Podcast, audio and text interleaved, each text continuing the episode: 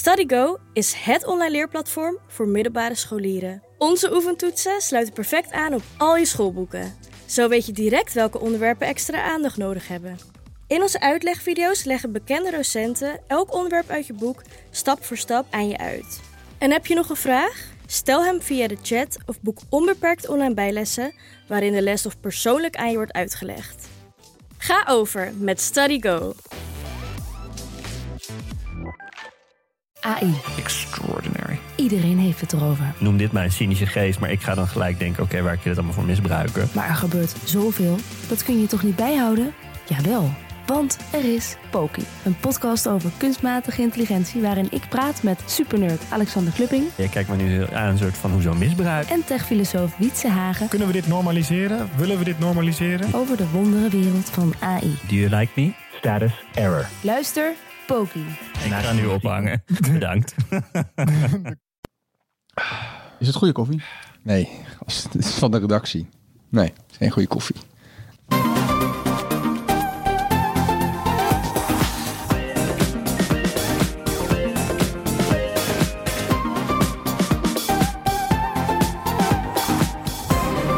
Welkom bij de Bright Podcast van donderdag 20 februari. Tof dat je weer luistert. We zitten weer klaar in de Bright Podcast Studio op het Mediapark en we praten hierbij over de trending topics in tech.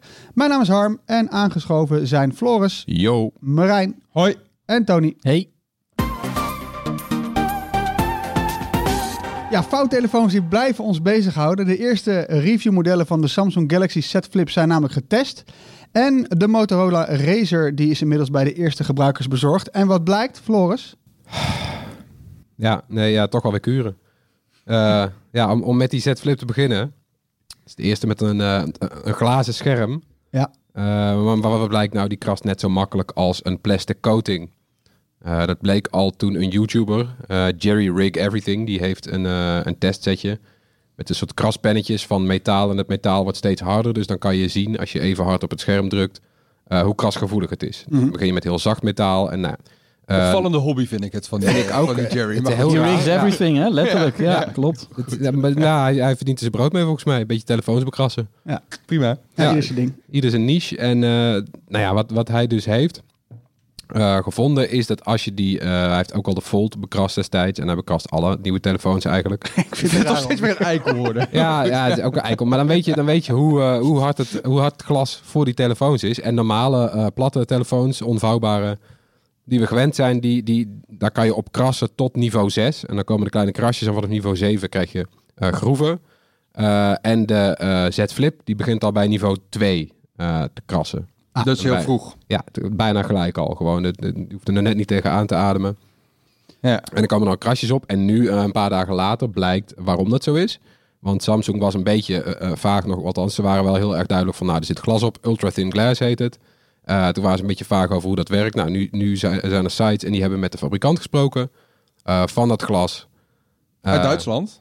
uit Duitsland, ja. Dat is de Duitse degelijkheid. En het is ook echt degelijk glas. Het is ook echt glas wat 0,03 mm dik is.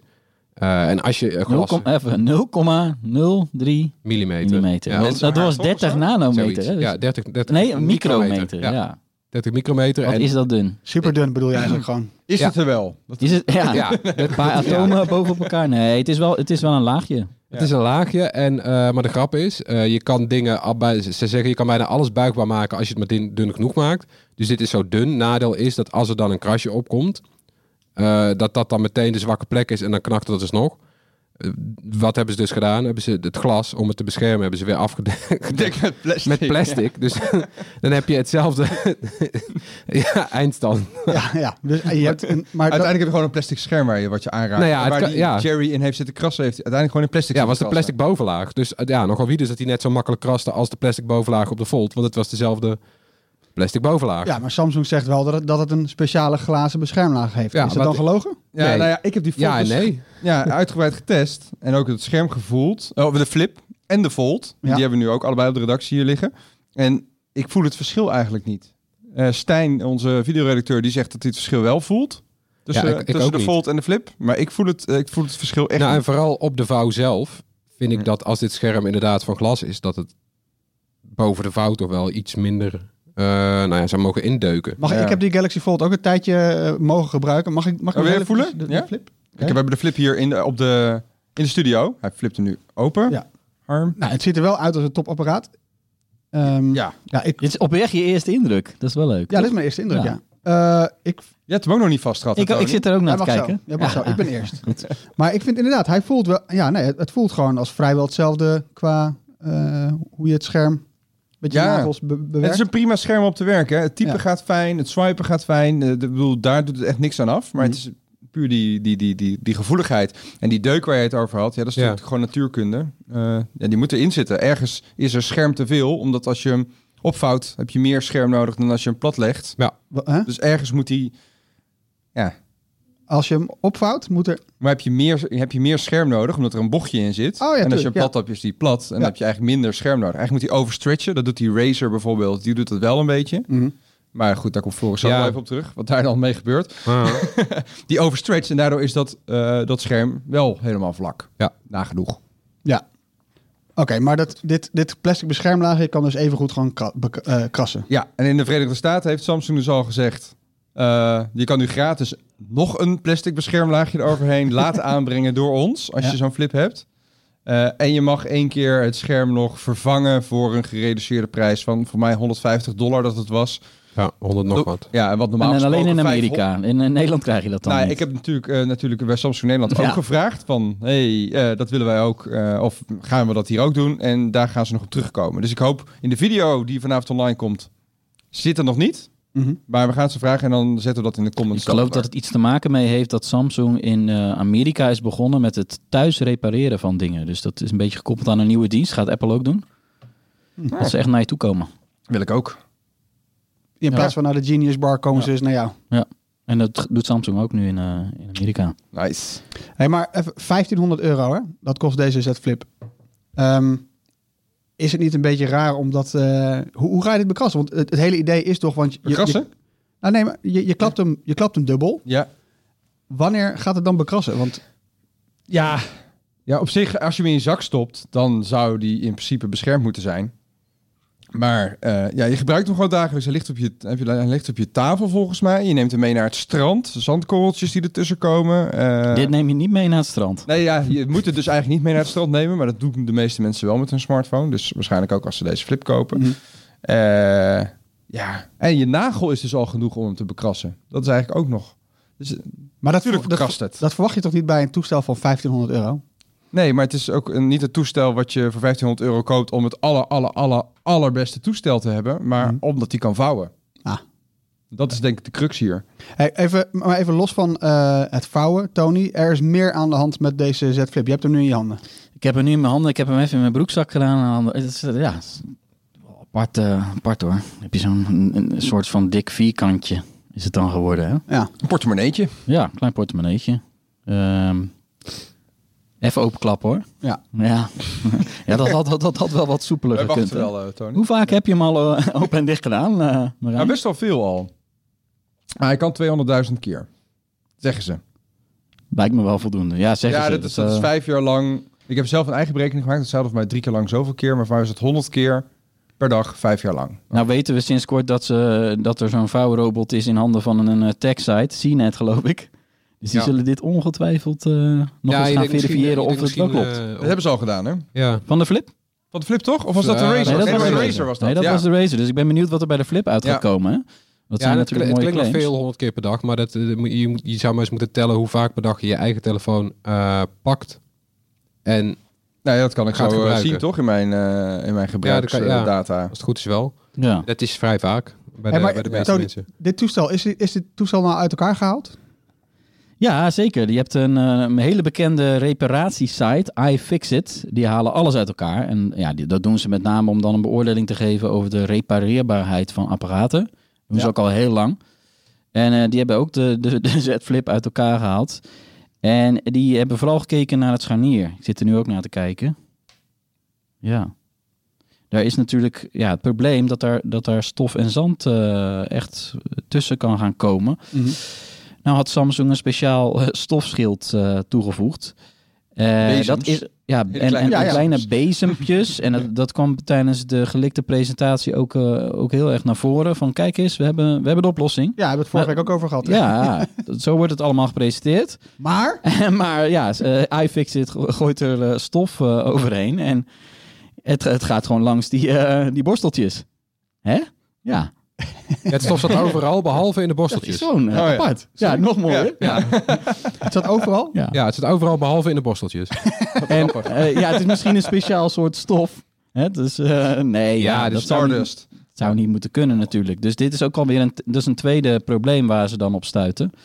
Ja. En daar is dus ook wel, ja, stof is ook niet goed. Eh, een telefoon opnieuw van 1500 euro, eh, die dan zo gevoelig kan zijn Ja. eh, voor stof. Ja, dat, eh, dat is echt niet goed. Hey, ehm, Nou, nog even terugkomen even op hoe vaak pak je je telefoon op. Ik ongeveer 81 keer per dag. 81 keer per dag doe je hem dus open en dicht. Oh, waar, Nou ja, je, pak ik mijn, pak ik mijn normale telefoon je hebt op. het bijgehouden. Ja, dat heb je gewoon, zit Ja, gewoon in je dat- instellingen. Je schermt Oh, ik dacht dat jij aan het je turven was op een uh, klapblok. Ja, nee. Je. Wat ook al grappig is, is dat dankzij die vouwtelefoons moeten we nu ook een naam gaan verzinnen voor gewone smartphones. Je zag, eh, Floris, jij struggelde net al met gewone smartphones, platte smartphones. Ja, moet hier dus een Grote goede, smartphone.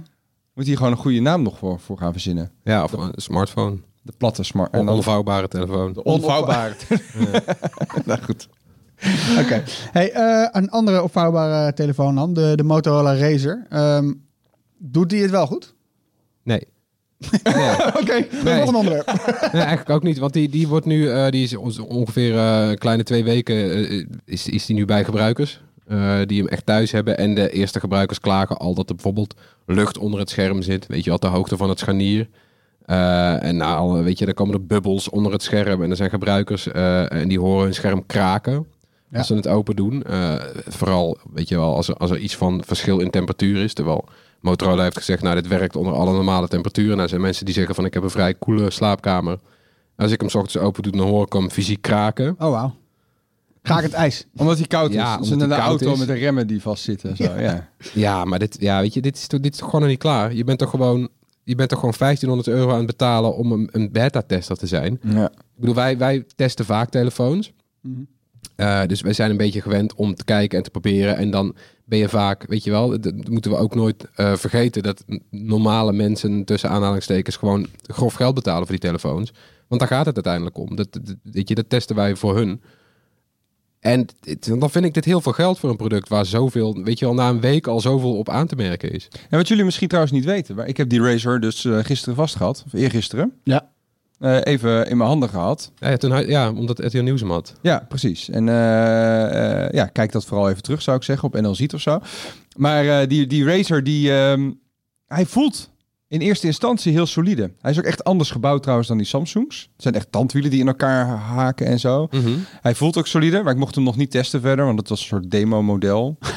Terwijl hij in de winkel ligt, toch? Dus, dus in eerste instantie denk je, oh, ik heb een goed product gekocht. Maar als je dan die reviews leest nu inderdaad, dan denk je van ja, dat is dus alleen maar even voor de show misschien. Hmm. En daarna valt hij rustig uit elkaar. Het is heel raar dat ze dat inderdaad niet wat langer zelf hebben getest, bijvoorbeeld intern. Ja, want dat vind ik heel raar. Ook met zo'n Z Flip, die, die volgt zo kort op de eh, Fold. Ja. Dat er, eigenlijk- er is gewoon letterlijk geen tijd geweest om, om dit goed te testen in de praktijk. Ik heb het idee dat ze dit in het lab allemaal wel prima getest hebben. En ik begrijp alle keuzes die ze gemaakt hebben. Maar dit is toch gewoon een ding wat nog zo in de kinderschoenen staat. Dat je zegt van we maken er duizend, die geven aan mensen mee. En we zeggen gebruik dit zoals een normale telefoon. Weet je wel, twee maanden lang, een jaar lang. We willen gewoon zien hoe dit werkt. Hoe dit echt werkt in de, in de praktijk. In inderdaad, weet je, eh, broekzakken waar was wat zand in komt. Ja. Of, eh, of, of, of nagels die je niet kort ge- genoeg hebt geknipt. Maar dat hebben we bij de Galaxy Fold precies zo gezegd. Voelde, oh, nee, dat, dat, ze hebben daar die, Ja. dat moeten uitstellen maandenlang. Om precies dezelfde reden. Ja, en dus- daar hebben ze dus gewoon eigenlijk niet van oké, maar- geleerd. ja, maar nee, dat, bij, bij de Fold was het natuurlijk het scherm wat losliet en alles. Ik denk dat ze de, die problemen hebben ze nu wel opgelost ook. Hè? En met, dat, met dat, dat, dat mensen het eraf trokken en zo. Ik, ik heb het idee dat deze, deze scharnier Van die flip. van de Flip, dat die echt wel beter is. En dat ze dat. ja, hij voelt wel wel- steviger. Als je Het het voelt vergelijkt. steviger. en de gezegd- telefoon voelt ook echt gewoon een Samsung telefoon. Wat jij ook al zei, Harm, als je hem vast Ja. hebt. Ja, dit is wel, voelt wel kwalitatief, Ja. toch? Ja, ja, ja. Ja het voelt wat, het voelt wat betrouwbaarder. Het, Dan het- de het, Volt het is hartstikke Ja, maar weet je, Het is het scherm. Het scherm is en, en de waterdichtheid en de stofdichtheid. Ja, En- maar je bent, je, bent, je bent 1500 euro aan het betalen voor een telefoon waar je allemaal, eh, eh, weet je, dan moet je op, omzichtig gaan lopen doen en eh, voorzichtig maar omgaan. En dan heb je ook nog eens het onhandige ding dat als dan iemand jou een appje stuurt, dan moet je niet alleen je telefoon uit je broekzak halen, maar dan moet je met je andere hand, moet je het ding ook nog openmaken, want met één hand lukt het bijna niet. nee, Lukt het niet met Nee, nog steeds niet. Ja, eh, nou, niet lukt echt. nou. erg. nou, Ja, ik Marijn, heb- je hebt Ik heb kunnen oefenen. Ja. Ja. En ik, heb, ik had dus inderdaad in mijn review, die vanavond online verschijnt op Bright.nl, Zeg dat die ik straks even ga tippen ook nog, maar dan weet je dat alvast. Dan eh, die... Ehm, eh, heb, jij- ik, heb ik heel vaak een scène opgenomen dat ik met een kopje koffie loop en dat de telefoon gaat en dat ik dan hem oppak en openklap. Ja, En ik heb, Hey. ben, inmiddels heb ik geoefend. Ik kan nu met één hand, het lukt hem. kan ik hem openklappen. Maar Je hebt wel een lange na- duimnagel, zie je. ja, het is, en het is ook gewoon een risico. Het is want van- ja, als die één keer doorklapt, dan ligt hij op de grond. En je kan hem nergens meer Ah. vastpakken. Eh, wat ik trouwens wel heel stom vond, even tussendoor, is dat als je de telefoon gaat, je klapt hem open, dan denk je, ik kan opnemen en ik kan gaan bellen. Maar dat is niet zo. Niet? Nee, je klapt hem open. Dan zie je het traditionele, hé, hey, er belt iemand scherm. En dan moet je de telefoon opnemen Gemi- en dan dit kan is- je bellen. Wel een gemiste kans. Gewiste kant. Toch? Maar ophangen. aan het einde van het telefoongesprek kan je wel gewoon heel boos Ja. ophangen. Nee, kom niet. Heerlijk. Ja.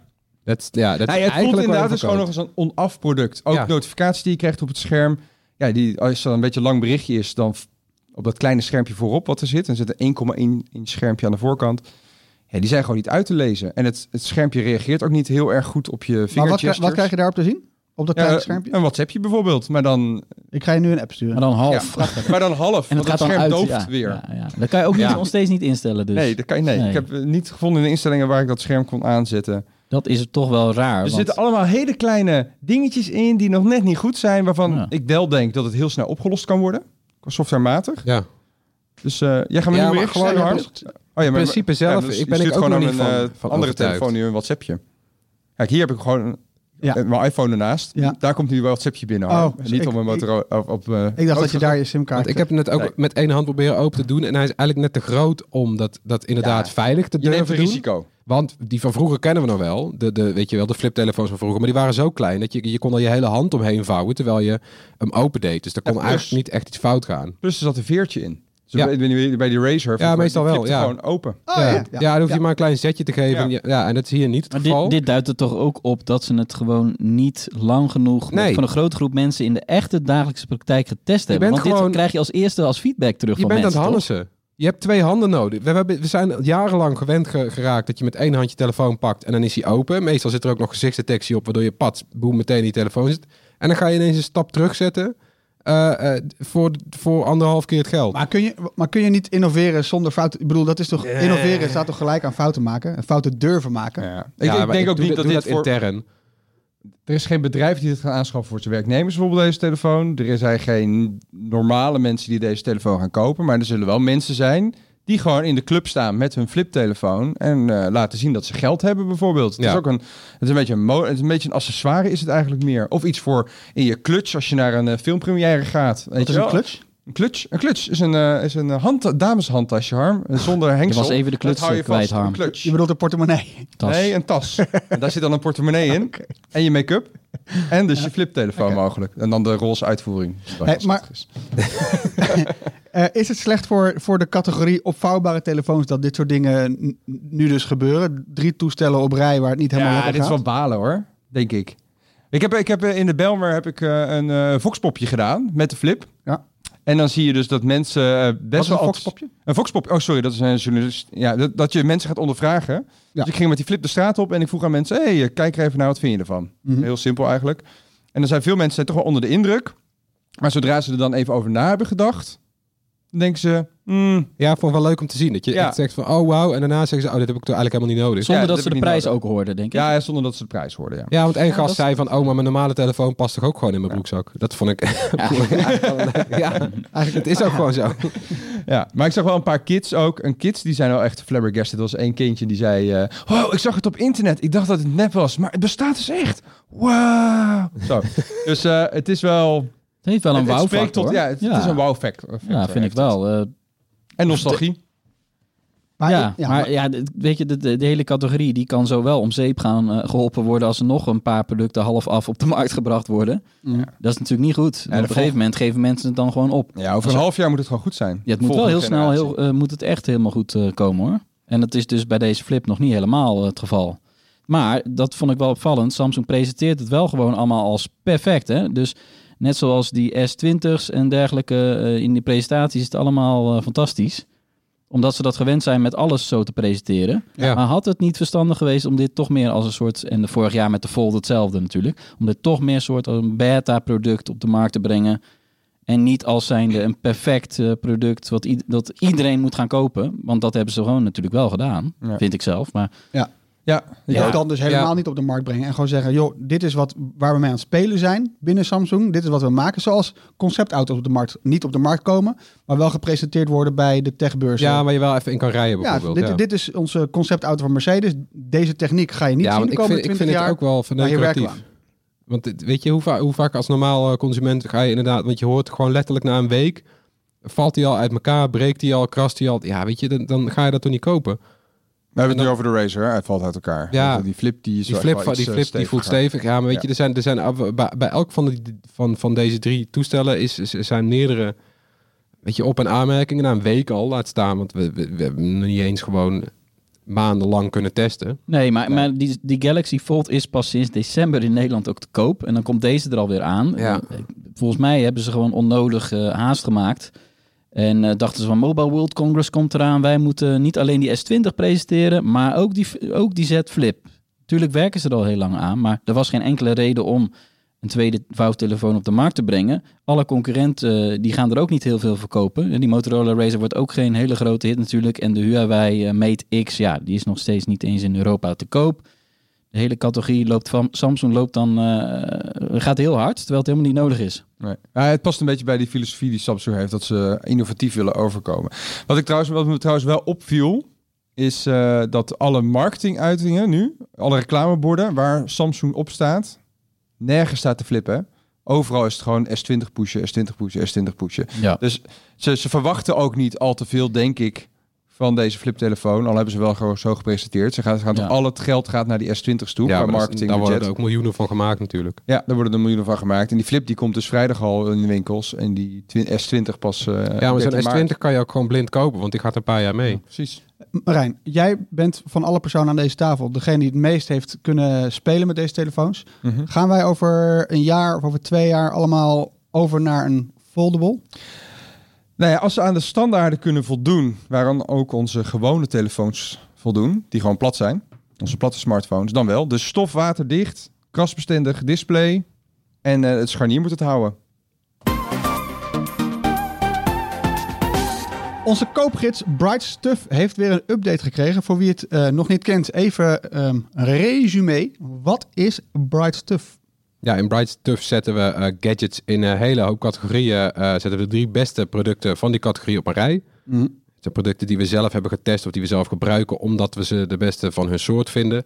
Eh, en de bedoeling is, als je zelf niet kan kiezen eh, en je neemt iets uit onze lijst, dan zit je altijd goed. En daarbij houden we onze beoordelingen kort met een eh, lijstje plus en minpunten, zodat je niet ook een beetje de hele dag aan het zoeken bent. Je kan gewoon kijken en denken van, nou, die, die wil ik. En dan is dat goed. Oké, ehm, wat voor update hebben we? Wat, wat is er voor nieuws? Eh, nou, ten eerste hebben we een categorie toegevoegd. Dat zijn de action cams. Eh, dat is wel lachen, want de action cams, dat is, weet je wel, wat is een action cam? Dat is een GoPro.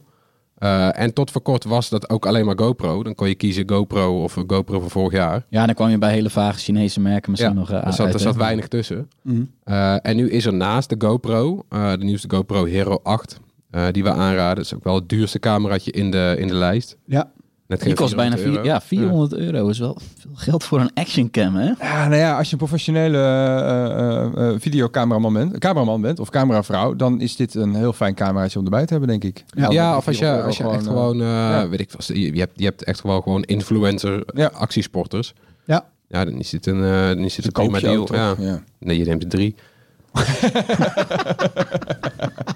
ja, en, Ja. ja. waarom niet? Hè? Ja, ja, en, en, en de, de, de andere die erin staat is van eh, DJI. Ja. Het is die dronemaker die eigenlijk op de, weet je wat, wat, wat een GoPro voor, eh, voor actioncams is, is DJI een beetje voor drones. heer en meester van die markt. En die, eh, nou ja, die heeft nu ook zijn eigen actioncam gemaakt. En het is best een leuk dingetje. Ja, komt heel dicht in de buurt qua videokwaliteit en functies van de GoPro. Mhm. Eigenlijk doet de GoPro vooral de beeldstabilisatie beter. Is ook al jaren aan gewerkt. Die is bij GoPro nu zo smooth.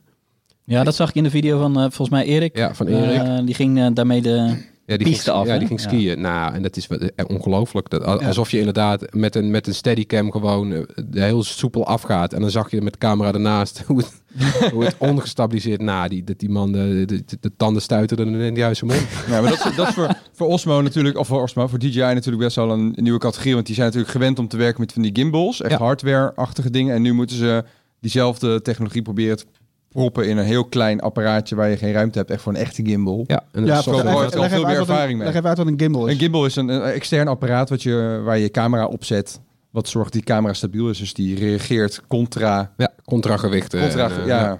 Precies. Als jij Stabilisator. naar links gaat, gaat de stabilisator naar rechts. een En dan blijft de stabilisator, camera in het midden staan. Naar woord is dat eigenlijk. Stabilisator. Ja. Maar die, eh, die DJI die is dus ook even groot. Hij lijkt heel erg op zo'n GoPro. En hij is iets goedkoper, 349 euro.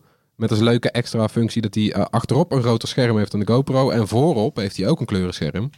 Dus voor vloggers ideaal. Dan kan je gewoon checken eh, hoe, je, hoe je shot is. En de goedkoopste? Goedkoopste was iets moeilijker. Eh, om, om, ja, dus we hebben gekozen voor een beetje een ander soort product. De, de Insta360 Go. En dat is het allerkleinste eh cameraatje, zo'n beetje wat we hebben kunnen vinden. Zo groot als een duim is een leuke vergelijking. Echt piepklein. Ja. Eh, en hij heeft een, eh, op de achterkant een magneetje zitten. En daar kan je hem overal eh, mee opplakken. Op lantaarnpalen, op je auto, op, op, je, op je helm. Eh, en ook op bijvoorbeeld een kettingje wat je dan in je kleding kan doen. Waardoor je hem bijvoorbeeld op je, op je shirt hebt Wat zitten. cool. Ja, Ja. E- Erik, die, toen wij eh, voor, voor Bright en RTL Z naar CES gingen, had Erik ook die Insta360 Go bij zich. En ik zei, wat- heb je toch met je kettingje, joh? En wat, heb, wat is dat ding op je... Ik had die Insta360 Go nog nooit live gezien, zeg maar. Uh-huh. Oh, dat is dat ding. Ja. Maar ook daarbij, die, die, de beelden die hij daarmee opneemt, die, die zijn echt, echt goed. Het zijn steengoede beelden. Ja, het is Een een top cameraatje. 1080p voor zo'n piepklein ding. Eh, wel hooguit 60 seconden, dus je moet een beetje timen van het gaat vastleggen. Maar je kan achter elkaar wel beelden opnemen. Ja. Moet je op tikken en dan begint hij op te nemen en that's it eigenlijk. Cool. En, ja, het, het is hartstikke leuk. Zeker ook, eh, eh, het is niet zozeer voor actiesporters. Want dan vloept hij er toch wel vanaf. Maar het is wel super leuk als je op stedentrip bent. En je wil niet de hele tijd met je telefoon eh, in je hand lopen. Dan tik je gewoon zo nu en dan op het ding. En dan leg je zo je hele dag vast. Daar is het eigenlijk super leuk voor. Dan, dan, ja, in, een- in een handomdraai heb je dan Ja, het is echt een... gewoon ineens een hele reeks met videootjes En- van je hele dag. En jij, eh, dat is dan de goedkoopste van die drie action cams. Ja. Maar voor zo'n piepklein cameraatje Ja, is die alsnog wel... 229 euro. Ja, precies. Ja. Dat is toch nog wel een Ja, ja, binnenkort- prijsje. Ja, binnenkort heeft Erik op ons YouTube-kanaal een eh, video waarin hij goedkope actioncams test. Echt goedkoop. Ja. Echt goedkope actioncams. En een Moet je dat willen? klein tipje van de sluier. Ja. Ja. Wat, in de wat, wat, gaten, wat wel heel leuk was, Ook van de action zelf, geloof ik, hè? ja, ook Ja. van de action zelf. Ja, Ja, ja. Erik was, was op CES, was echt woest enthousiast toen we bij de Insta360 stand kwamen. Want daar hadden ze de Insta360 One R. Dat is die modulaire Ja, ja, ja. actioncam van hun. Hij ging helemaal bananas. Hij, was, hij wilde ook niet meer weg. Hij zei, ja, we gaan hier leuk. blijven. We, gaan hier meer, we moeten meer video's maken hierover. Was heel leuk om te zien. Maar, Ja, die gaat hij binnenkort ook testen. Ja, toch? Ja. Wie weet komt hij ook in Bright Stuff. Er komt nog iets in Bright Stuff, toch? Ja, want we blijven er steeds bijwerken. Eh, wat we er ook in hebben gezet is de Jabra Elite 75T. Wat zijn dat? Dat zijn, eh, dat zijn oordopjes. Ja. Ken je Eh, Jabra dat- niet meer? Nee, dat zijn, ja, dat zijn draadloze oordopjes. En eh, Jabra is een beetje een stoffig merk, wat vooral bekend is van, eh, of althans was een stoffig merk, wat bekend is van die, weet je wel, die, die oordopjes die eh, taxichauffeurs vaak in hebben. Oh ja. Precies wat ik wilde zeggen. Ja. ja, maar daar zijn ze bekend van. En, maar die expertise, die komt nu wel naar voren, want deze zijn bijvoorbeeld supergoed om mee te bellen. Mhm. Je bent, ze hebben vier microfoons en ze zijn supergoed in het opvangen en isoleren van je stem. Veel, veel beter dan eh, veel andere draadloze oordoppen. Dus dat is al een pre van die dingen. En wat is er nu uitgegaan dan uit de Bright Stuff? Welke zou je, zou je niet meer Nou, het is grappig. We hadden twee AirPods erin. Dus Ja. we hadden de normale en de AirPods Pro. En daarvan dachten we van, nou weet je, als de een moet wijken, dan zijn het toch die Pro's. Die zijn erg duur, maar die zijn ook wel noemenswaardig genoeg om erin te laten. Dus die hebben we nu een soort van extra alinea Oh, ja. Aan de normale AirPods toegevoegd. Dat soort dingen moet je soms doen, hè? Ja, ja, je mag er maar drie kiezen Ja. en dan, ja. Toch een beetje eervolle vermelding, maar die Jabra's die zijn zo goed. Vooral omdat de batterijduur die is enorm. Want we hadden de 65T er eerst ook al in staan. Deze zijn iets kleiner en de batterijduur is nu eh, per dopje 11 uur. Of tot 11 uur. En dat is echt heel lang. Het is veel langer dan de concurrentie, want die houden het vaak een uurtje of vier, vijf vol en dan moeten ze terug in doosje. En deze kun je gewoon 11 uur tot ja, maximaal 11 uur achter elkaar inhouden. En dat is toch wel heel flink. Los van het feit dat het echt niet relaxed is om een ding elf uur lang in je oren te hebben. Nee, ik maar het zit kan wel. Ik zit even te scrollen, hè. Ik zie die Apple HomePod hier ook gewoon staan. Ja. Doet Die, die, die, die, eh, Ja. die al Ja. hartstikke oud. En nu, zie ik, nu staat hij ineens in de kookpit. Hele lange discussies zijn Ja. daarover gevoerd, geloof ik, op de Ja, want- ja, dat gebeurt ook. Er Gewoon een hele lange discussie. Ja, weet je, want we hebben een lijst met slimme speakers. Ja. En die HomePod is helemaal niet zo slim. Want daar kan je vrij weinig aan vragen. Eh, weet je, los Nou, van Floris. zet eens die muziek op. Maar nou ja, Erwin heeft er laatst ook weer eentje aangeschaft. Eh, we spraken nog met wat andere mensen die er ook eentje thuis hebben staan. Ik ben er heel enthousiast over, want wat is nou de grap? Hij klinkt wel supergoed. Eh en wij kwamen allemaal tot de conclusie, wij vragen eigenlijk ook helemaal niet zo heel veel aan die slimme speakers. Want, weet je, dan pakken we onze telefoon. Dus het enige wat we aan die dingen vragen is van zet het licht aan, zet een timer of, weet je, draai dus muziek van die artiest. Dus we hebben besloten om hem er toch in te zetten, omdat hij gewoon zo ontzettend goed klinkt. Ja, dus niet per se omdat hij zo slim is, maar gewoon puur omdat hij uitblinkt in de geluidskwaliteit. Ja, maar ook veruit uitblinkt. Ondanks dat hij officieel dus niet in Ja. Nederland verkrijgbaar is, Ja, dat eh, is- de HomePod. Leg dat nog even uit. Ja, want eh, ja, Apple verkoopt hem hier nog steeds niet. Eh, Siri op de HomePod eh, spreekt geen Nederlands. Siri op je telefoon wel, op de HomePod niet. Want dat is een speciale eh, Siri met verstand van muziek. Echt, echt heel raar hoor. Echt heel raar. Ja, Hij het heeft is- eigenlijk een goede reden om hem er niet in te zetten Nou bij ja, me. Maar... ik, kan, ik kan me voorstellen dat ze bijvoorbeeld Bluff en eh, aan de kust en zo, dat hij dat dan nog niet kent of zo. Nee. Of, Oh, dat Het zou lekker zijn als hij dat gewoon niet kent. Nee, Bluff. Nee. Marco Borsato. Ronnie Flex gaat dan wel weer. Oh, Ja, Ronnie Flex. Ronnie Flex. Precies. Ja, Ah, ja. Nee, oké, dat makes sense. Ja. nee, maar het is, ja, weet je, dus dat, dat, hij is in Nederland officieel nog niet bij Apple verkrijgbaar. Maar er zijn allemaal webshops waar je hem gewoon kan halen. En dan is hij uit Duitsland geïmporteerd. En hij doet het ook gewoon in het Nederlands. Weet je, dit hebben we toch besloten. En zetten hem er gewoon in. Ja. Omdat hij zo ontzettend goed klinkt. En eh, wat, wat kost hij dan bij die webshops? Ja, hetzelfde als gewoon bij Apple eigenlijk 350 Ja. euro. Misschien scheelt het twee tientjes of zo. Ontzettend, eh, scheelt ontzettend. Laatste nog, Laatste nog, beveiligingscamera. ja, Somfy One, ook wel een iets ouder product. En die hebben we erin gezet in plaats van de Nest Cam. Eh, en dat hebben we gedaan omdat we dan eh, drie eh, producten hebben die je allemaal zonder abonnement kan gebruiken. Yay. Want daar was het ons toch eigenlijk om te doen. Want al die beveiligingskamers moet je dan een abonnement bij nemen als je ook daadwerkelijk die beelden wil opslaan, terugkijken. Ja, weet je, als je dan gaat rekenen, dan ben je na twee jaar ben je aan abonnementskosten meer kwijt dan dat die camera al kostte. Nou ja, weet je, ik, eigenlijk, je koopt zo'n ding om dieven buiten de deur te houden, maar dan ben je een beetje dief van je eigen portemonnee. Oh, ja. mooi. Haha, mooi. Dus eh, ja, nee, een camera die je gewoon koopt en dan ben je meteen klaar met geld betalen. En wat gaan wij maandag doen, Floris? Eh, televisies. Ja. Ja. ja. Op vele verzoek gaan wij een, eh, een, een, ja, een Bright Stuff lijst met de drie beste tv's van dit moment. eh, Ja, ik heb op dit moment voor het eerst in mijn leven... Nee, nee, ik heb tien jaar geleden een tv gekocht. Die doet het nog perfect. Hele Tien, goedkoop. tien jaar geleden. Tien jaar Wauw. geleden voor 350 euro een Full HD gekocht van Philips. ding, van zeg. 32 inch, inderdaad. En toen dacht ik, oh ja, eh, nou, voor Bright Stuff wil ik wel weer een goedkope 4K tv. Want we moeten toch de, de toekomst in. En ik heb ongeveer een soortgelijke tv gekocht als die ik had. Dus hetzelfde merk, eh, dezelfde kleur is die. Eh, en dan gaan we even goed, maandag gaan we dezelfde, de verschillen kijken. Hij is alleen al een stuk groter toch dan ik had gedacht. Ik dacht namelijk dat ik een 43 inch tv had, maar ik heb maar een 32 inch tv. En ik heb nu echt het gevoel dat ik... Maar ja, dat, is, dat is kennelijk heel erg eh, voor mij. Want alle mensen hebben tegenwoordig hele grote tv's. En ik had dus een heel kleintje. En ik heb het gevoel dat ik heel de tijd tegen een reclamezuil aan zit te kijken, joh. Ja, die gemiddelde... die, is gewoon gemiddelde- 43 inch het kleinste wat je kan krijgen. Ja, hè, 4K. ja, dat gemiddelde 40 formaat inch, is ontzettend ge- ge- gestegen. Tien jaar geleden was 32 inderdaad het gemiddelde formaat wat mensen namen. Ik moet net nadenken, als mensen praten in inch, ik, ik heb Ja, er echt heel Ja, het is heel verwarrend. Wat, hoe, hoeveel, hoeveel, hoeveel meter is het? Ik weet nu dat hij 43 inch is 1 meter 9. Ja, Ja. Ik weet hoeveel 32 dan is, geen idee. Maar Ja, iets, iets kleiner. minder. Ja, iets, nou, een stuk kleiner kan ik je vertellen. Oké. Maar binnenkort eh, dat dus in, eh in, eh in Bright Stuff. En eh, Yes. geen eh, spoilers. Nee. Het is weer tijd voor het hoorspel. We laten elke week een techgeluid horen. En eerst even naar het geluid van vorige week, zonder dat mijn stem eh, een paar octaven hoger gaat. Ja, nog één keer hoor. Ja, we dachten dus dat is een moeilijker geluid. Dat eh, zal wel even duren voordat er een eh, goed antwoord komt. Maar ehm, er is toch een antwoord. Er is massaal gemaild. Ja, en eh, ook wel een beetje inderdaad met, met instinker. Want wat is dit geluid? Dit is een algemeen geluid wat je hoort als je een Bluetooth speaker aanzet. Yep. De Bluetooth speakers van allerlei merken, JBL, eh, Ultra, hoe heet het, Ultimate Ears. Die maken allemaal dit geluidje als je ze aanzet. Maar eh, wij bedoelden de nieuwe Frequenz speaker van Ikea. Eh, en dat wisten ook een aantal mensen. Eh, waaronder eh, Anders Zijlstra, die noemde de frequentie. Dus eh, Wat een leuke naam. Ja. Ja. Gefeliciteerd. Je hebt een, een Bright t-shirt gewonnen en die komt natuurlijk zo snel mogelijk jouw kant op. Ehm, en we hebben natuurlijk ook een nieuw geluid. Ja, Nou, spannend. ja toch? Nou, Ja. dit, dit is echt... dit Nou. wordt een moeilijke, of niet? Ik- Ja, dat zeggen we elke keer. Ja, ik hoop wel dat het nou iets langer duurt. Eh, als je denkt dat je weet wat het is, stuur dan je antwoord naar het bekende mailadres eh podcast.bright.nl. Onder de mensen die het juiste antwoord insturen, verloten we weer een gewild Bright t-shirt. Eh, Deze week hebben we deel 3 van Achter de Schermen, de rubriek die we samen met Accenture aanbieden. Eh, we spreken met professionals op top tech posities en dit keer is het de beurt aan Joris Schepens. Hij is directeur retail en data bij bol.com en Matthijs van der Pol die zocht hem op.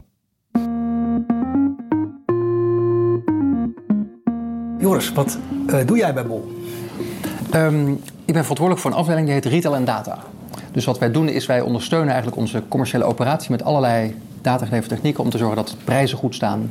Om te zorgen dat er voldoende voorraad is, dat het ook verkocht kan worden, dat het beschikbaar is. We doen alle innovaties op pricing, op voorraadmanagement. Maar daarnaast hebben we ook de data science afdeling. Dus die eh, innoveert hè, met, eh, als het gaat bijvoorbeeld eh, het zoeken van, van producten of het indelen van producten. De business intelligence afdeling die zorgt dat we allemaal goede reports hebben, dat mensen ook kunnen zien of de dingen die ze doen ook werken, of het goed gaat. Dus eigenlijk in essentie kun je zeggen dat door datagedreven werken wij de hele, het hele bedrijf op om proberen om gewoon nog weer betere dingen te kunnen doen voor klanten, voor onze partners. Nu is data heel belangrijk. Eh, is dat eh, altijd zo geweest? Is dat in de begintijd, toen eh, Bol zeg maar, nog in de trekschuitfase zat en cd's en boeken verkocht, was dat toen ook al een hele data-gedreven organisatie? Weet je ja, deels wel, deels minder. Kijk, het grootste verschil tussen toen en nu is dat er nu veel meer data is. Het bedrijf is ook veel groter, er zijn veel meer klanten. Maar het is wel een bedrijf dat als digitaal bedrijf altijd al natuurlijk op zoek was naar wat vinden de klanten hier eigenlijk van. Kijk, als je winkelier bent, dan komt de klant binnen en je kunt aan het gezicht van die klant al zien of hij een beetje happy is. Je kunt zien of die klant zich omdraait voor een schap of dat hij op dat schap afspringt en daar dingen uit gaat peuteren en, en, en daar wat van gaat kopen. Dus als gewone winkelier in de winkel staat, heb je heel veel feedbackinformatie. Als digitaal bedrijf heb je dat niet. Dus ja, toen hè, onze, de pioniers van dit bedrijf, ik was er overigens zelfs niet bij, maar toen de pioniers van dit bedrijf dat online winkelen eigenlijk ja, gingen ontdekken hoe dat werkte, ja, dan kom je er toch wel achter dat om iets te leren van wat je klanten er eigenlijk van vinden, dat je eigenlijk vanaf het begin al met data bezig moet zijn. Ja, dus eigenlijk dat, dat stuk informatie wat jij miste, eh, daar moest eigenlijk een soort van digitale eh, oplossing voor gevonden worden. Precies, en eigenlijk is data is vooral ook gewoon ja, informatie over, over klantgedrag. Hè. Dat, is, dat is waar het in essentie over gaat. Heb je ook eens dat je merkte van, ja, wij, wij eh, gaan nu bijvoorbeeld te veel eh, dingen suggereren aan die klant, waardoor die denkt, hé, hey, eh, Bol komt mij een beetje te dichtbij. Ehm, nou, kijk, in het algemeen experimenteren we ons helemaal suf hier. Hè? Dus, dus eh, van elke tien experimenten die we doen, slagen er twee. En, en acht dus niet. Hè? En, je kunt zeggen, die slagen niet. Hè? Die, leveren geen meerwaarde op. Maar we leren er wel van. Hè? Dus in die zin slagen ze dat we er iets van leren. Eh, het is wel zo dat wij, als het gaat over dicht bij die klant komen, we willen voor die klant heel erg relevant zijn. Maar om relevant te zijn voor die klant hoef je echt niet te weten eh, welke kleur zijn poedel heeft. Hè? Of eh, je kunt, kijk, het aankoopgedrag van klanten, dus welke producten iemand koopt, dat is uiteindelijk wat je altijd zo goed mogelijk wil proberen te, te, te voorzien. Maar dat kan je. Eh, misschien heb je er wel meer aan om te weten dat. Bijvoorbeeld, ik hou van watersport. Hè, dus ik koop watersportartikelen ook via bol.com. Misschien heb je er wel meer aan om te weten dat ik, eh, watersport, dat ik een watersportartikelen koper ben. dan dat ik toevallig drie kinderen heb die studeren. En dus wat wij proberen is steeds met de informatie die heel erg met het koopgedrag samenhangt, dus met de kooppatronen, om daar vooral eh, veel dingen mee te doen. Als het gaat over heel erg dicht bij klanten komen. Kijk, wij zijn Europeanen, Nederlanders en Europeanen. En, en, en Nederlanders en Europeanen houden heel erg van hun privacy. En wij zijn een vertrouwd merk, dus wij zijn heel erg beducht erop dat wij ehm, niet alleen de letter, maar ook de geest van die privacywetgeving echt enorm respecteren. Dus we hebben ontzettend veel eh, werk gedaan om, dat- zo goed mogelijk te doen. Dus dat is de ene kant ervan. Hè. Dus je wil de klanten in hun privacy echt respecteren. De andere kant is dat wij ja, 20 miljoen artikelen moeten ontsluiten op een schermpje, nou ja, zo zo klein als een smartphone. Hè. Dus 20 miljoen artikelen, dat is, eh, nou ja, 2000 IKEA's. Hè? Dus, dus een hele A2 vol IKEA's heen en terug. Maastricht, Amsterdam en dan dwars door Utrecht. Hè? Moet dit, dit moet ook even plat. Hè? Dus al die IKEA's. Zoveel artikelen moet door één smartphone, schermpje. En als we niks met data doen, dan raakt die klant natuurlijk volledig de- de kluts kwijt. Heeft hij geen flauw idee waar hij aan zijn spulletjes moet komen.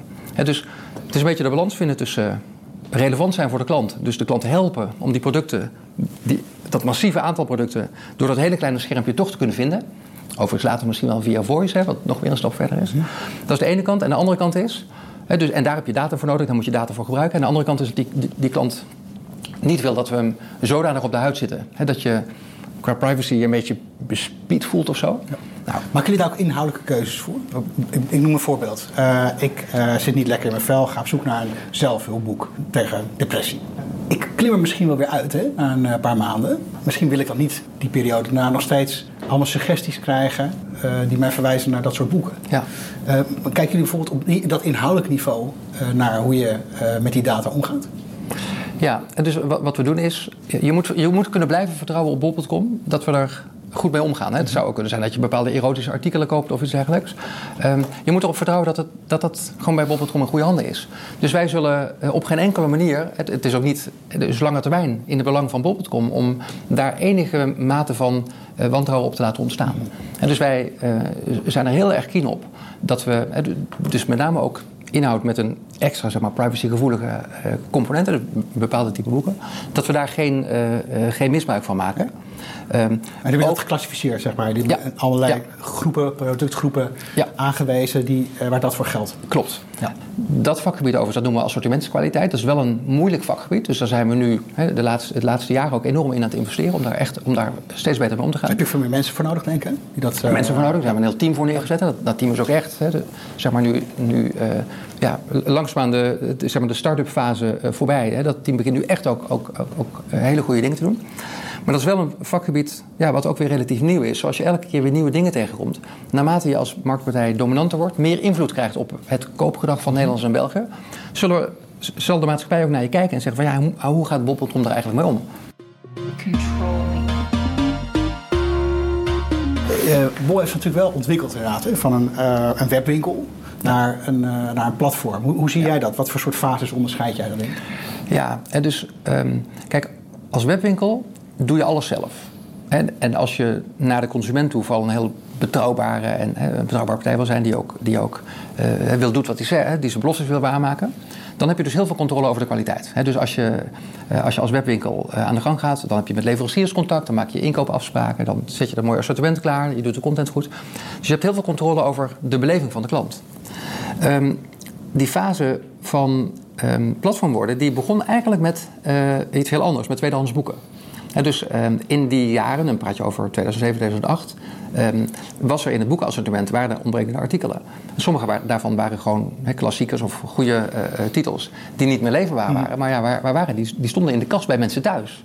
En dus het hele idee om met het compleetste boekenaanbod te komen was van ja, datgene wat er in die kasten staat bij mensen thuis, dat moeten we ontsluiten. Dus het begon eigenlijk als platform door te zeggen ja, we willen graag tweedehands boeken ook kunnen laten aanbieden door consumenten, door, door lezers die er, die hebben staan, maar die er vanaf willen. En dat was eigenlijk de eerste platformactiviteit. Later, Daniel ging in 2010 of zo ging hij een keer op studiereis naar Silicon Valley en die kwam terug en die zei ja, weet je, we moeten een platform worden. Iedereen praat platform. Platform is gewoon het nieuwe ding. En daar had hij ongelooflijk gelijk mee, maar ook daar weer heel erg visionair. Want hè, wat we toen gingen doen was eigenlijk die tweedehands boekwinkel een beetje verbouwen tot... oké, dan kunnen ook andere retailers hun, hun waren aanbieden. En, en in 2012 ging dat live. Maar toen verklaarden heel veel mensen ons project. Die zeiden van, hé, hey, laat jij gewoon je concurrenten toe in je eigen winkel. Hoe, hoe zit dat? Dus, en, en bovendien, in, die, in die eerdere jaren was het ook nog zo dat... En wij waren dus heel erg keen op onze kwaliteit. Onze klanten die moesten het, het beste van ons krijgen. En we moesten onze beloftes altijd waar- waarmaken. Dat ging toen nog niet altijd goed met die externe verkopers. Want die lieten misschien een bestelling wel eens een dagje liggen. Die, die gingen dan misschien wat makkelijker. Dus het was ook negatief afstraalde hè, ja, negatief afstralen. Dus, dus het idee van je zet eh, je winkel open voor je concurrenten. Ehm, de kwaliteit leidt er een beetje onder. Eh, Daniel, ben je nou eh, een beetje gek geworden of zo? Hoe zit het nou? Maar de, het goede daarvan, en zoveel jaren later hè, is het, is- zijn we daar nog, nog veel verder mee gekomen. Is. Het is wel de enige manier waarop je je assortiment nog veel verder kunt vergroten. Want wij konden niet, hè, als je die kwaliteit van dat assortiment als winkelier, hè, als je dat allemaal zelf wil, wil managen, dan kan je niet zoveel aan. En dan kunnen er wel weer 100 mensen of 1000 mensen, weet ik hoeveel mensen bijzetten, maar dat schaalt niet. Terwijl er in, in, de, in de markt zitten er fantastische retailers, die hebben fantastische assortimenten, die hebben hun eigen eh, inkoopkanalen erbij, die hebben hele onderscheidende producten. Door die aan te sluiten kan je als platform in één keer een veel breder assortiment hebben. Ehm, je creëert ook concurrentie, dus je, ook, komt ook tot betere prijzen. Alleen die, voorbeelden, die, die voordelen die moesten zich wat langere termijn, die hadden meer tijd nodig om zich te bewijzen. En de nadelen, die zag je al meteen. Dus iedereen zei van ja, dat niet zo verstandig. Daniel keek verder. En vanaf 2012 is dus met vallen en opstaan is, is zijn we steeds meer. We, doen er toen nog plaza-verkopers gaan, gaan, op, eh, eh, gaan aansluiten. En eigenlijk heel recent, dus, dus eh, begin vorig jaar, begin 2019, heeft Huub, onze nieuwe baas, heeft ook gezegd van ja, en nu zijn we gewoon een retail tech platform. Dat is, dat is onze identiteit. Zullen wij een rondje lopen?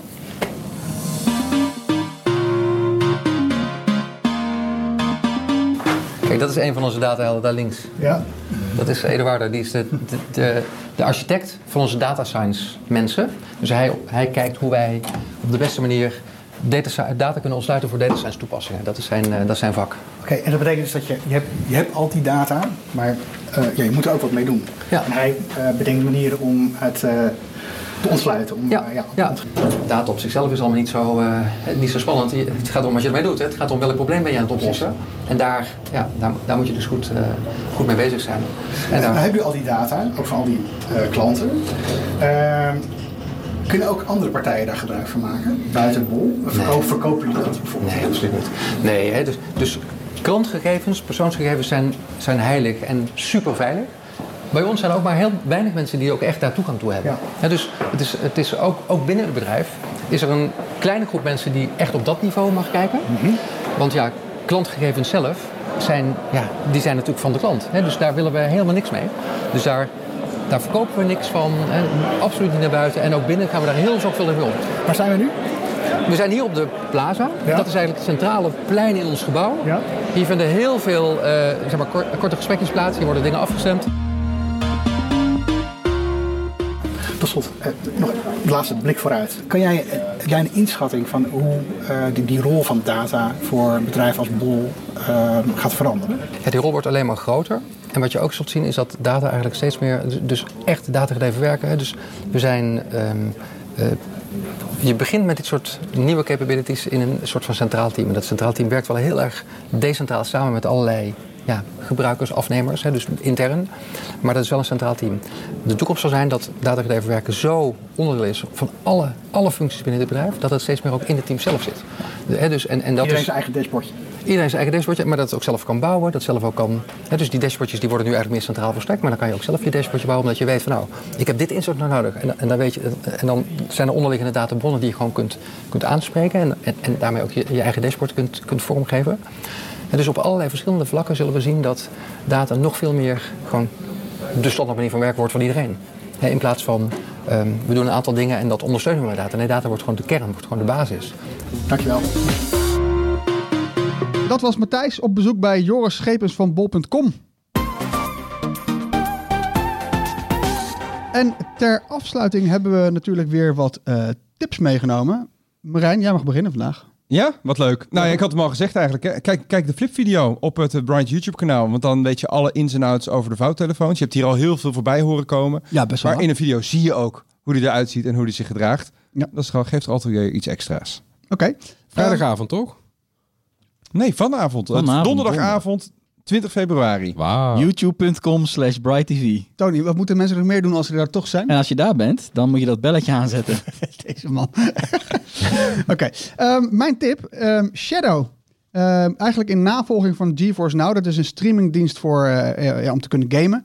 Ehm, met Shadow krijg je eigenlijk toegang tot een gaming PC op afstand. En op die gaming PC kun je eigenlijk alles installeren wat je wil.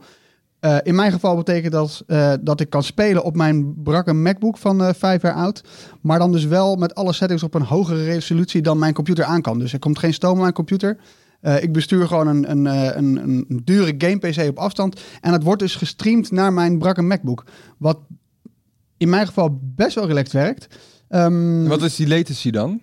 ja, ik. Oké, daar zijn wat ge- gemengde gevoelens over. Je hebt natuurlijk wel een fatsoenlijke verbinding nodig. Het advies is eh 15 megabit per seconde. Nou, met zo'n beetje alle goedkope abonnementen eh, qua eh, verbinding, internetverbinding, zou je dat moeten kunnen draaien.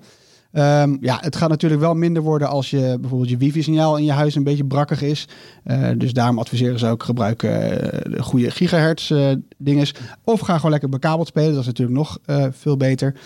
Ja, de latency, ik, ik heb er nog geen echte last van gehad. Heel af en toe komt er in één keer zo'n, wat ze dan een lag spike noemen. Dan is hij weer een paar, paar seconden moet je in één keer heel, heel hard nadenken, zo lijkt het een beetje. Maar ja, voor de games die ik speel maakt het niet zo heel veel uit. Dammen, schaken. Dammen, schaken. Nee, maar, maar Harm, leggen, eh, wat voor games kun je daarop vinden? Ik heb, we weten bijvoorbeeld van Google Stadia, ook een streamingdienst. Daar- Die heb ik toevallig. Daar staan echt geen, bijna geen games op. En wat erop staat, stelt niks voor. Nee, nou, maar voor- bij, de- in dit geval kan je volgens mij gewoon je, je games die je al eerder hebt gekocht, eh, spelen. Ja, je, nou, je kunt op deze PC's kun je gewoon alles zetten, eh, alles installeren wat je wil. Dus je kunt games kopen via bijvoorbeeld Steam. Je kunt games kopen via eh, de, de, de Blizzard, eh, de uitgever van World of Warcraft, Starcraft, et cetera. Ehm, dus je kunt er alles opzetten wat je wil. En ehm, ja, je moet nog steeds wel zelf de spellen kopen, maar je koopt dus echt eh, toegang tot een PC op afstand die alles in hele hoge resolutie kan draaien. Wat cool. Maar is dat Shadow dan ook onderdeel van een veel groter clouddienst techbedrijf? Nee, dat zou je, dat, dat zou je dus denken. Het is een eh, Franse start-up. Ehm, en gek genoeg zitten deze, ehm, eh, de servers waar alle- waarop alles draait, lijken in Duitsland te zitten. Eh, op basis van het IP-adres kun je dat een beetje terughalen. Ja. Maar het is dus een Franse start-up. En het is nu dus ook eh, sinds een tijdje al wel eh, in Nederland verkrijgbaar. En ik, ja, ik vind het wel, wel een leuk eh, tegengeluid tegen alles wat we zien van Google Stadia. Maar ook van eh, GeForce Now, wat van Nvidia is. Ja, wat grappig. Maar dat is ook wel fijn, want Microsoft zei laatst, dus daar hadden we het volgens mij ook over, dat, dat eh, in de vorige aflevering.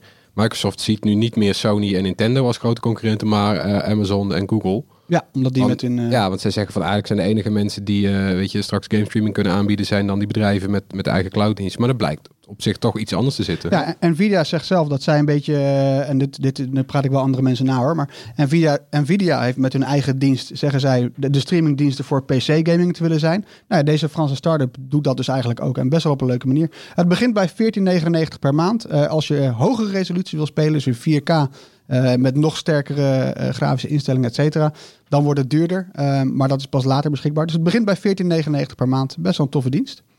Ehm, dan gaan we nu naar Floris. Ja, mijn... eh, Wauw. Centuries from now, almost all humans have lost the ability to see. Some say sight was taken from them by God. What is it? Something's different. The children, they have the ability to see.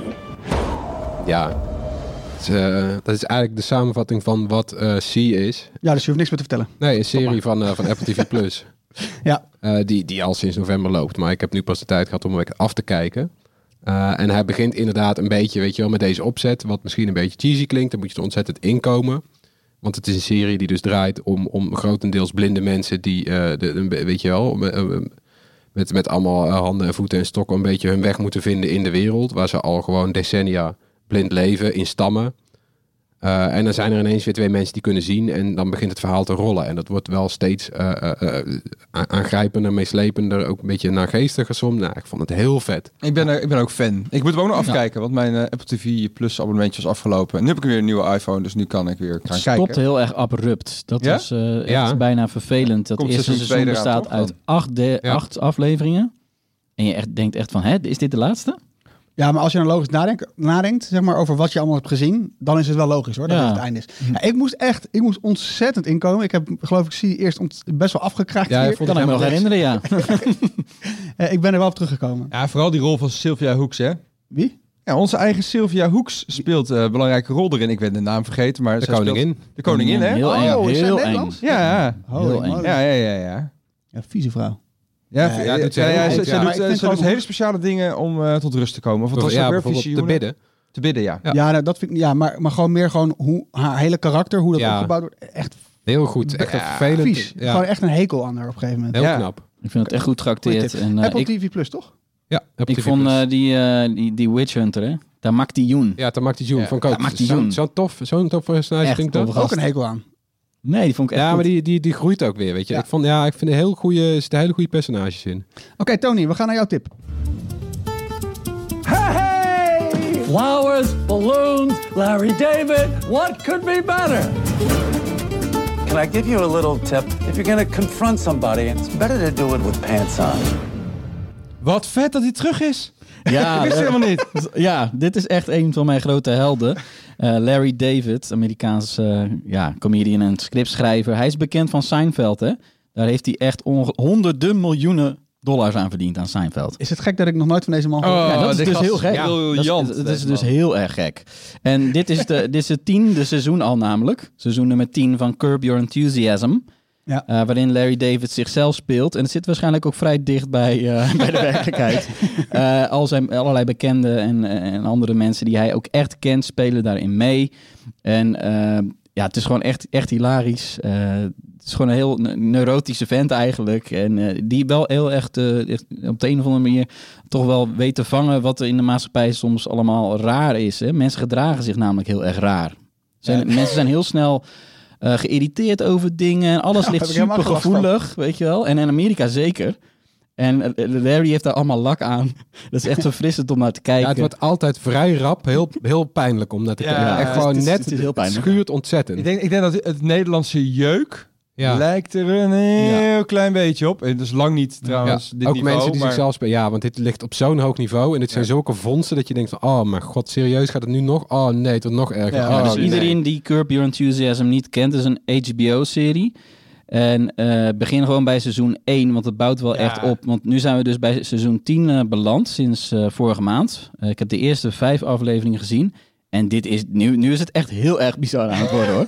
Als je die vorige seizoen niet hebt gezien, dan denk je, wat, wat is dit? Want Dus- het is dus echt krankzinnig aan het worden. Ja, het is heel veel Ja. dialoog. Hè? Het is een beetje Woody Allen, maar dan grappig en heel erg... eh, Er zit nu dus ja, echt best toch? wel veel actie in, Oh, ook? valt me op. Ja, ze gaan ook overal heen. En eh, normaal is het alleen in Los Angeles met, met, met Ja, mensen die elkaar bezoeken thuis. Maar nu gaan ze ook bijvoorbeeld naar wie, eh, Mexico. wie, wie Seinfeld wel kent, eh, eh, eh, George Costanza, die kale gast, Ja. die is dus soort van grotendeels gebaseerd op Larry David. Ja.